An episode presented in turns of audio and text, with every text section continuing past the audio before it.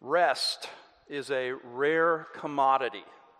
I'm sure if you are parents and you have young children, you know that their needs, their sicknesses, their schedules can rob you of rest. But let me tell you, the irony of this is that when you get older and you seem to have a little bit more time on your hands, it's hard to get to sleep. Or it's hard to stay asleep. God has made us to rest and to need rest. He gave us day and night to regulate our work and rest hours. He also gave us one day in seven to rest from our labors. Studies show us that if you don't get enough rest, it affects your immune system. You can become more forgetful, more irritable, less creative, less productive. And of course, this is all related to physical rest, but there is also the vital component of spiritual rest, which the author of Hebrews talks about in our text today. We have been in this study, the book of Hebrews, a study called Pressing On because of the supremacy of Christ. And the author has been addressing Jewish Christians who are growing uh, to be more persecuted and to have more pressures against them. And they were tempted to reject faith in Jesus Christ and go back to their Jewish beliefs and Jewish practices. And the author has been making the case in this book that they must press on in their faith because Jesus is superior. And we dealt with the second half of chapter 3 last week when the author warned them of their hearts being hardened like the Israelites back when they had just gone through the Exodus. And he quotes from Psalm 95, which was our call to worship this morning. Because of their unbelief and hardened hearts, they didn't enter the promised land. He didn't want them to be like those Israelites. And so he gave them remedies for how they could avoid unbelief. And he showed them that unbelief can easily be developed among the spiritually privileged. So the concept of rest was introduced as the author quoted Psalm 95, verse 11 when God said about the unbelieving Israelites in the wilderness, Therefore I swore in my wrath, they shall not enter my rest. And so today we're going to begin chapter 4, looking at verses 1 through 11. And he is going to expand upon this concept of rest. And we're going to see the warning regarding rest. We're going to understand what this rest is. We're going to understand the urgency of heeding this warning and the link of this rest to the Sabbath rest. So follow along as I read Hebrews chapter 4, verses 1 through 11. This is the word of the Lord. Therefore, while the promise of entering his rest still stands, let us fear lest any of you should seem to have failed to reach it. For good news came to us just as to them, but the message they heard did not benefit them because they were not united by faith with those who listened. For we who have believed enter that rest. As he has said, As I swore in my wrath, they shall not enter my rest, although his works were finished from the foundation of the world. For he has somewhere spoken of the seventh day in this way, and God rested on the seventh day from all his works. And again, in this passage, he said, They shall not enter my rest. Since, therefore, it remains for some to enter it, and those who formerly received the good news failed to enter because of their disobedience, again he appoints a certain day, today, saying through David so long afterward, in the words already quoted, Today, if you hear his voice, do not harden your hearts. For if Joshua had given them rest, God would not have spoken of another day later on. So then there remains a Sabbath rest for the people of God. And whoever has entered God's rest has also rested from his works as God did from his. Let us therefore strive to enter that rest, so that no one may fall by the same sort of disobedience. Thus far, the reading of God's word. Well, at first glance, when you hear about this rest and the Exodus Israelites not being able to enter into the promised land, you think that the promised land is what's being referred to here as their rest. But it's obvious that the promised land was symbolic of something greater, something spiritual. The promised land stood for the rest that we have in salvation, God's fellowship, God's peace, and ultimately heaven. And this is why the author says in verse 1 Therefore, while the promise of eternity or entering his rest still stands. And so, inspired by the Holy Spirit, David wrote Psalm 95 to warn professing Christians of his day or professing believers who may not be true believers not to harden their hearts, or they would not enter God's rest. And so the author of Hebrews is doing the same thing here. And so, the first point that we want to understand from this text is a warning regarding rest. A warning regarding rest. He says in the second half of verse 1 Let us fear lest any of you should seem to have failed to reach it. Now, there's emphasis on that verb fear.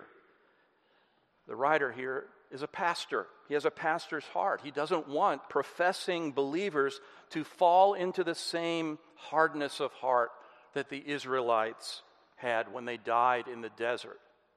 Remember, last week, one of the remedies of unbelief was exhorting one another in the church.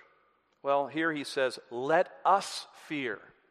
We're all to be equally concerned for ourselves and for each other in the church about failing to enter this rest. Now, we have something in common with the Israelites. We see this in the first half of verse 2. For good news came to us just as to them. Now, this is a fascinating thing. Good news refers to the gospel. He's saying, just as the gospel came to us, it came to them, to the Israelites. And this is what covenant theologians have stressed. The gospel was set forth to the Israelites. Of course, in seed form, as God's covenant promises, his promises of grace. Now, the Old Testament believers did not know the particulars of the gospel, of exactly how God would fulfill his salvation by saving people through the work of his Messiah, but they were saved by faith in God's promises of grace. The people in the Old Testament were saved the same way as the people in the New Testament. And part of the good news to the Israelites was, was that God would be their God. He would save them, He would provide for them, He would protect them, He would lead them into the promised land. And this promised land had a spiritual meaning as well, meaning salvation, rest, eventually heaven. And the warning continues in the second half of verse 2. The message they heard did not benefit them because they were not united by faith with those who listened. In other words, the good news was proclaimed to them, but they really didn't listen to it. They didn't have true faith, and therefore they didn't benefit by it. And you'll notice that it says they were not united by faith with those who listened. In other words, they didn't align themselves with the believers, they aligned themselves with the naysayers, the grumblers, the complainers, the unbelievers. One example of that was when the spies were sent into the promised land. Only two of them came back with a positive word, believing in God's promises Caleb and Joshua. Well, Israel determined to follow the non believers rather than the believers. The second thing that we learn from this text is God is showing us the meaning of this rest. The meaning of this rest. The first part of verse 3 says, For we who have believed enter that rest. The word for enter here is in the present tense. It conveys a present reality for those who have believed. It means God's promises had become a present reality, but not fully realized or fully consummated. But God's promise does not lose its validity. And so also the threat remains to anyone who does not believe. And so he continues in the rest of verse 3 As he has said, as I swore in my wrath, they shall not enter my rest. Notice here, he says, they shall not enter my rest. This is God's rest. And the author anticipates the question well, what do you mean? I don't understand what God's rest refers to. Well, he essentially quotes Genesis 2 2 in verse 4. For he has somewhere spoken of the seventh day in this way, and God rested on the seventh day from all his works. In Genesis chapter 1, we're given a description of the six days of creation, what God created. And at the end of each description, it ends with, and there was evening and there was morning. But that's not what is said at the end of the seventh day. The seventh day, God rested. And it's an ongoing, continual resting from that time forth. Now, when the Jewish leaders were persecuting Jesus in John chapter 5, Jesus told them in verse 17, My Father is working until now, and I am working. And so, this rest that God is enjoying does not mean that he is idle. It does not mean that he's taken a vacation or that he has removed his care from the world. It is a rest of completion. It is a rest over everything. He rules from a position of rest and sovereignty. And this rest God gives to us in salvation. It's nothing less than the very rest that God Himself enjoys. And believers enter this rest, but unbelievers, they do not enter His rest, as verse 5 says. And again in this passage, He said, They shall not enter my rest. The rest of God He shares with us. There are many facets of this rest. How do we conceive of God resting? Well, he has joy in what he's created. He is satisfied with what he created. But as we learn from Jesus, it's a working rest. This rest for believers on earth is the salvation that we have in Christ, the life that we have in union with God. We're reconciled with God. We, we no longer are under his condemnation and wrath. It's the beginning of the experience of God's peace and presence and fellowship in our lives. It's knowing God's love and that He has only good purposes for us. It's belonging to God and to His family. But what we have of this rest now is only a foretaste of the completed rest that we will have when we go to heaven. But then the author transitions from this to the third point that we see God teaching us in this text, and that is the urgency, the urgency of entering this rest. In verse 6, he speaks of the present for those who are hearing these words. He says, Since therefore it remains for some to enter it. The author knows that he's writing to some people who are not believers yet. They have not entered into the beginning of this rest. They have yet to truly believe and trust in Christ. It remains, meaning there is still time, there is still an opportunity for them to enter. He also warns them in verse 6 of the reality of those in the past who did not enter. It says, And those who formerly received the good news failed to enter because of disobedience. And as we learned last week, the Israelites allowed the deceitfulness of sin into their hearts. Unbelief filled their hearts and their hearts were hardened. They didn't repent, and they fell away. They received the good news, but they did not have true faith in Jesus Christ. They did not have true faith that leads to obedience. And those who fall away have never had true faith because we know the scriptures teach that once saved, always saved. God will persevere with us, He will cause us to continue in our faith if we're true believers. No one can snatch us out of Jesus' hands. But true faith is not alone, it manifests itself in obedience, in repentance, and in good works. In verse 7, the author states that this offer of the good news and the rest that God gives to those who believe was not just for the Israelites after the Exodus. Long afterward, David, through this, this psalm, Psalm 95, gives an offer. And as we learned last week, this term today means urgency, means now, now in every age.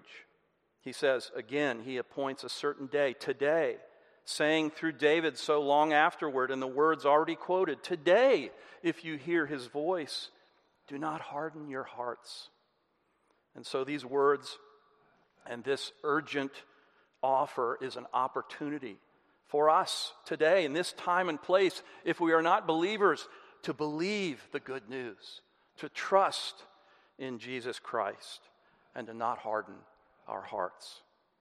Well, in this final paragraph of our text, the writer wants to make it clear that this rest does not refer to the physical promised land that Joshua eventually led the second generation Israelites after the Exodus into. Now, God did give them relative peace and victory over their enemies, but they began to disobey God, and they didn't enjoy that kind of physical peace much after that. And course, those who are being written to, they knew that Israel did not have rest just because they indwelt the promised land. And so the author says in verse 8 For if Joshua had given them rest, God would not have spoken of another day later on. God spoke about another day in Psalm 95, which was written hundreds of years after the Israelites entered into the promised land, this rest isn't referring to the physical promised land.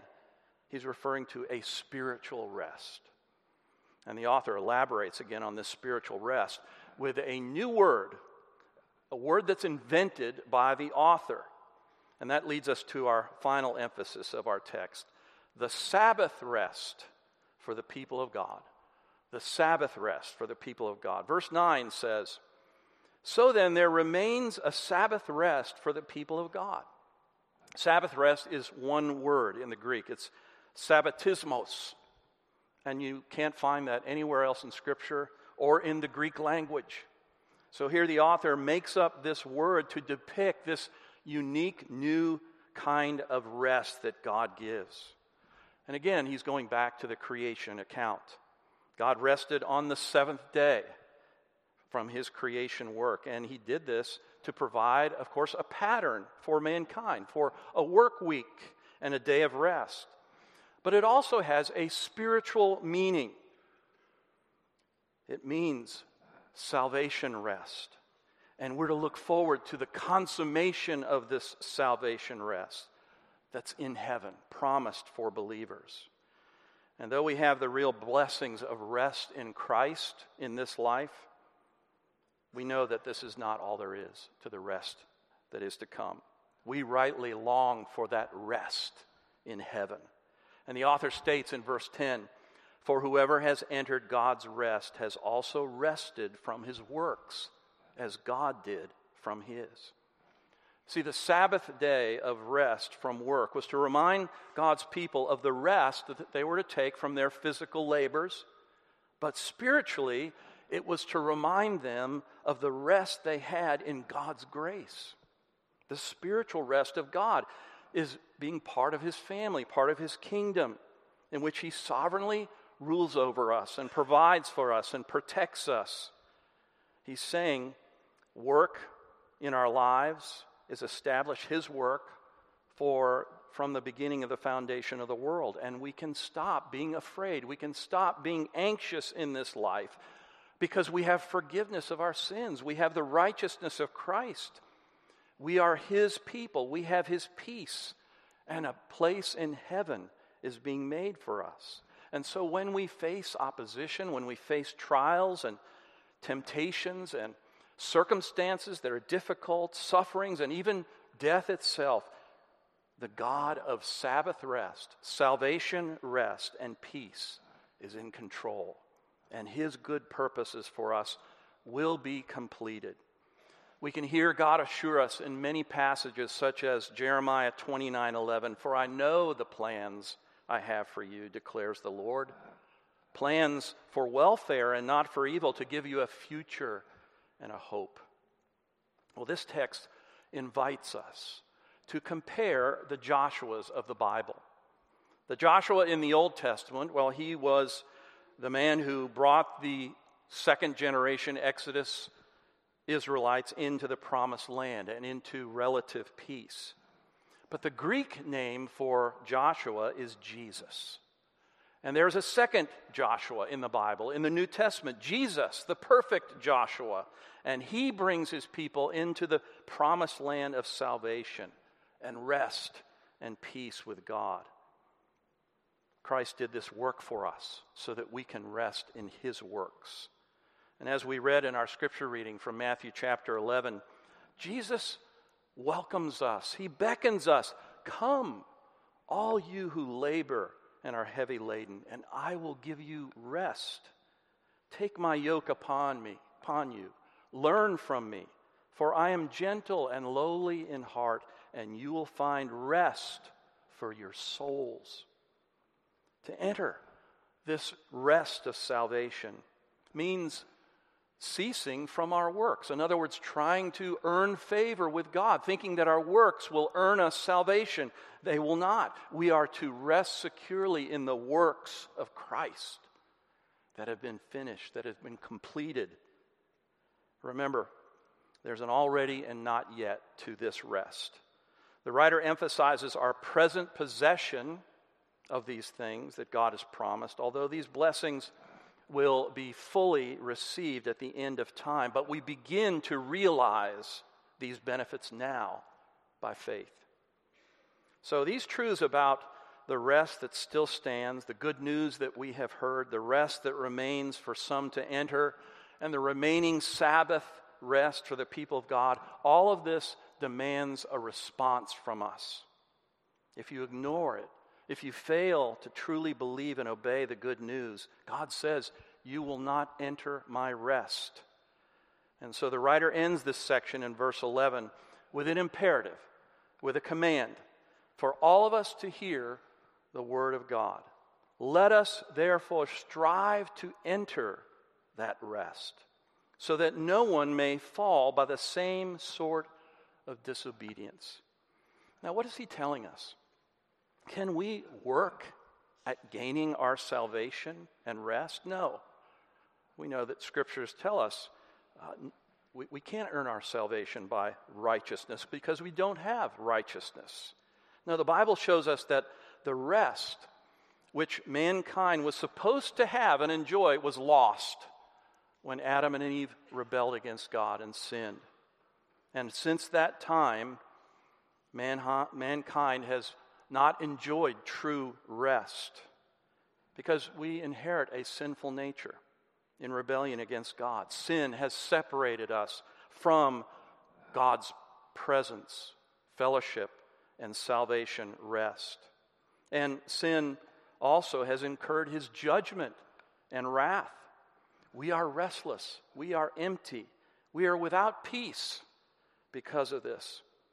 And man's condition is that we cannot do anything about it. And the reason for this is because God is perfectly holy. He demands perfect obedience to his commandments. He demands perfect love for him, love for one another, and love for our neighbor, expressed in perfectly living out the Ten Commandments, and we fall short. But God is also perfectly just. He must punish all of our sins in hell. And we owe him a debt that we cannot repay for our sins. There's nothing we can do to atone for our sins. And the good news is that God has graciously provided this for us. He's provided us with His righteousness. He's provided us with atonement for our sins so they can be forgiven. And of course, He did this through His Son, Jesus Christ the second person of the Trinity, came to this world and took on human flesh and a human nature, and yet without sin, remaining God in order to be our substitute. He came to live the life that we should have lived. He came to die the death that we deserve to die. He lived a perfect life, fulfilling all the commandments, loving God perfectly from his heart and his neighbor. And he did that in order to transfer to us his record of righteousness, to clothe us with his righteousness. But he also came to atone for our sins, to go to the cross as the perfect Lamb of God and have the sins of those he came to die for laid upon him. And he received the wrath, the justice of God, the judgment of God in our place through his suffering, through his bleeding on the cross and his death. But he rose on the third day from the dead. He proved that he was God the Son and the Messiah. He had victory over sin and death and the devil for us. And he certified, the resurrection certified that, that Christ did purchase for us and earn for us salvation. And so those who by grace, who are born again, will place their trust and faith in Jesus alone for their salvation. They will turn from self righteousness and sin and rely on Christ alone. Salvation is knowing that you've been forgiven of all your sins, knowing that you have the righteousness of Christ and you've been declared righteous, knowing that you've been adopted into God's family and you have the gift of the promise of eternal life and you have communion with God through his indwelling Holy Spirit. So we must strive to make sure that we have this true saving faith in Christ. But the striving the author is referring to is not working for salvation, it's making sure that we have true faith in Christ, in what he has done for us alone for our salvation. It's making sure that it's more than just intellectual assent, but we truly are relying upon what Christ has done. It's true trust accompanied with repentance. This striving is also what true believers do once they've been saved. We work out the salvation we have by grace alone with fear and trembling. And what does that mean? We seek to persevere in our faith. We seek using the resources that we have in Christ to do good works, to obey his commandments, to live according to the commandments. Now, that doesn't mean we're going to be perfect. We're going to sin often, and we repent, but we continue to grow in holiness to become more and more like Christ. Because of the grace that we've been shown, we do this in gratitude, but we also do this because we have a new nature. We are filled with the Holy Spirit. We strive to enjoy the rest and the satisfaction of Christ's accomplishments for us. And so, what have we seen here? We've seen in our text a warning regarding this rest, what this rest is, the urgency of entering into this rest, and how this is the Sabbath rest for the people of God. So, what?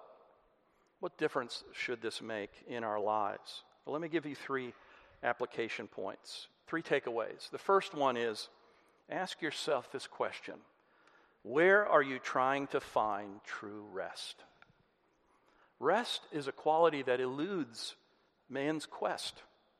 The world has been trying to find rest and satisfaction in all manner of things material wealth, pleasure, prosperity, success, travel, health, beauty, popularity, influence, relationships, even in families. But we will never be satisfied or find rest in these things because we were only meant to find satisfaction and rest in a relationship with God. So we need to repent of trying to find this rest in earthly things, created things, idols. Fellowship with God and enjoyment in Him is the rest that we need.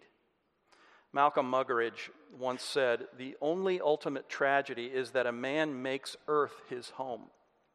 You see, the problem is, isn't that we want too much, is that, it's, is that we're satisfied with too little.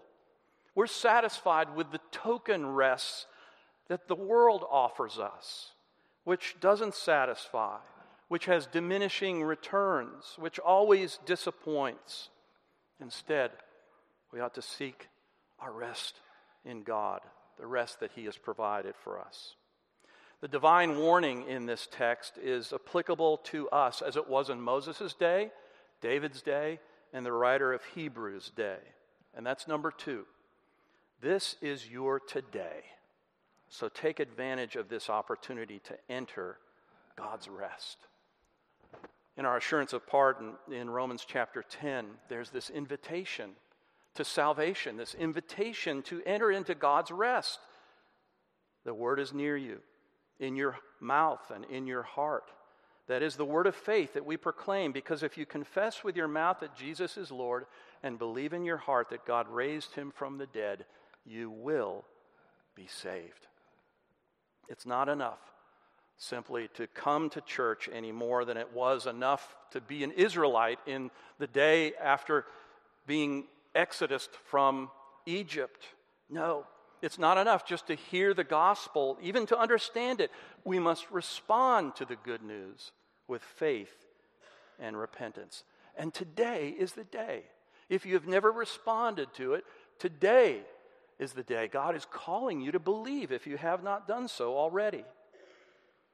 There's an illustration of the faith that brings this salvation rest from a missionary, John G. Patton, a pioneer missionary to the New Hebrides Island. Patton set out the work of translating the Bible into their native language, which until then there was no written form. Well, before long, he encountered a problem. He didn't have a word for faith. There wasn't that word in their language. But one day he was observing a hunting ex- expedition, and as the hunters came back from their work, their labor, their exertions, he watched as they threw themselves into the chair and cried out, My, it is good to stretch yourself out here and rest.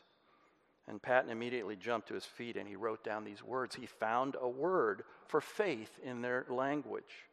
By faith, the weary sinner stretches out to rest upon Jesus alone.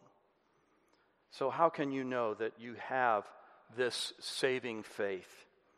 Well, some of the results of this faith will be that you will respond with a desire and a commitment to obey the commandments to love God with your whole heart, to love your neighbor as you love yourself, to love one another as He has loved us. You will seek to find your rest and satisfaction in Him. You will strive to persevere in your faith through times of testing in this wilderness journey. You'll recognize unbelief when it tempts you or creeps into your heart and tries to harden your heart, and you'll turn from it. And this t- text teaches us that our belief or lack thereof is influenced by who we unite ourselves to. The Holy Spirit uses the encouragement of other believers to help us persevere. And so we will align ourselves with other believers. We will seek to have fellowship with those who want to listen to the Word of God and study the Word of God and apply it to their lives. You see, the Christian life is not a passive thing. Growing in grace is not a passive thing. We will want to be around believers who will strive to grow and persevere in their faith, participating in the sacraments, praying together, listening to God's word being preached and taught, all in the context of the local church. The author says, Let us fear lest any of you should seem to have failed to reach it. The subject here is plural. We have a stake in the spiritual affairs of our brothers. We are our brother's keeper. A quality body of Christians will act like a fighting unit in a war, in a military battle. When someone falls behind, we go back and get them and revive them. Well, finally, this text has something to say about the importance of observing the Lord's Day, which is the Christian Sabbath. Point number three our participation in the Lord's Day worship and activities reminds us of the rest that we have here and look forward to in heaven. What are we to think about on the Lord's Day, Sunday? Well, John Newton wrote in his hymn, Safely Through Another Week, a stanza that I think is very instructive. It says, Safely through another week, God has brought us on our way. Let us now a blessing seek waiting in his courts today. day of all the week, the best, emblem of eternal rest. The Lord's Day is an emblem of the eternal rest that we have in Christ. If you read our worship guide before the worship service, Heidelberg Catechism 103 states what is required in the fourth commandment. Fourth commandment being keeping uh, the Sabbath holy. And one part of that answer is I yield myself to the Lord to work by His Holy Spirit in me and thus begin in this life the eternal Sabbath. See, as we worship on the Lord's Day, we need to focus on this rest that we have in Christ, the rest that we look forward to in heaven. We have entered into an eternal Sabbath. We're to live it out. We are to rest in the truths of the gospel and who we are in Christ. We're to practice a little bit of our rest, what it will be like in heaven right now. And of course, even though we should enjoy physical rest on the Lord's day from our normal work, God's rest is not a rest that is inactive. We are to be about His works of spiritual growth in our lives and in the lives of others, of mercy showed towards others, and deeds of necessity. Please pray with me. Lord, we thank you for this rest that we have in you. I pray that everyone here knows that rest, has entered into that rest, and is trying to apply that rest to their lives and looking forward to that eternal rest with you someday in heaven. Thank you, Lord Jesus, for coming and doing everything necessary for us to enter into that rest. Give, give the people here faith, increase our faith. And those who may not have faith, Lord, give them the gift of faith and repentance so that they may enter that rest. For we pray this in Jesus' name. Amen.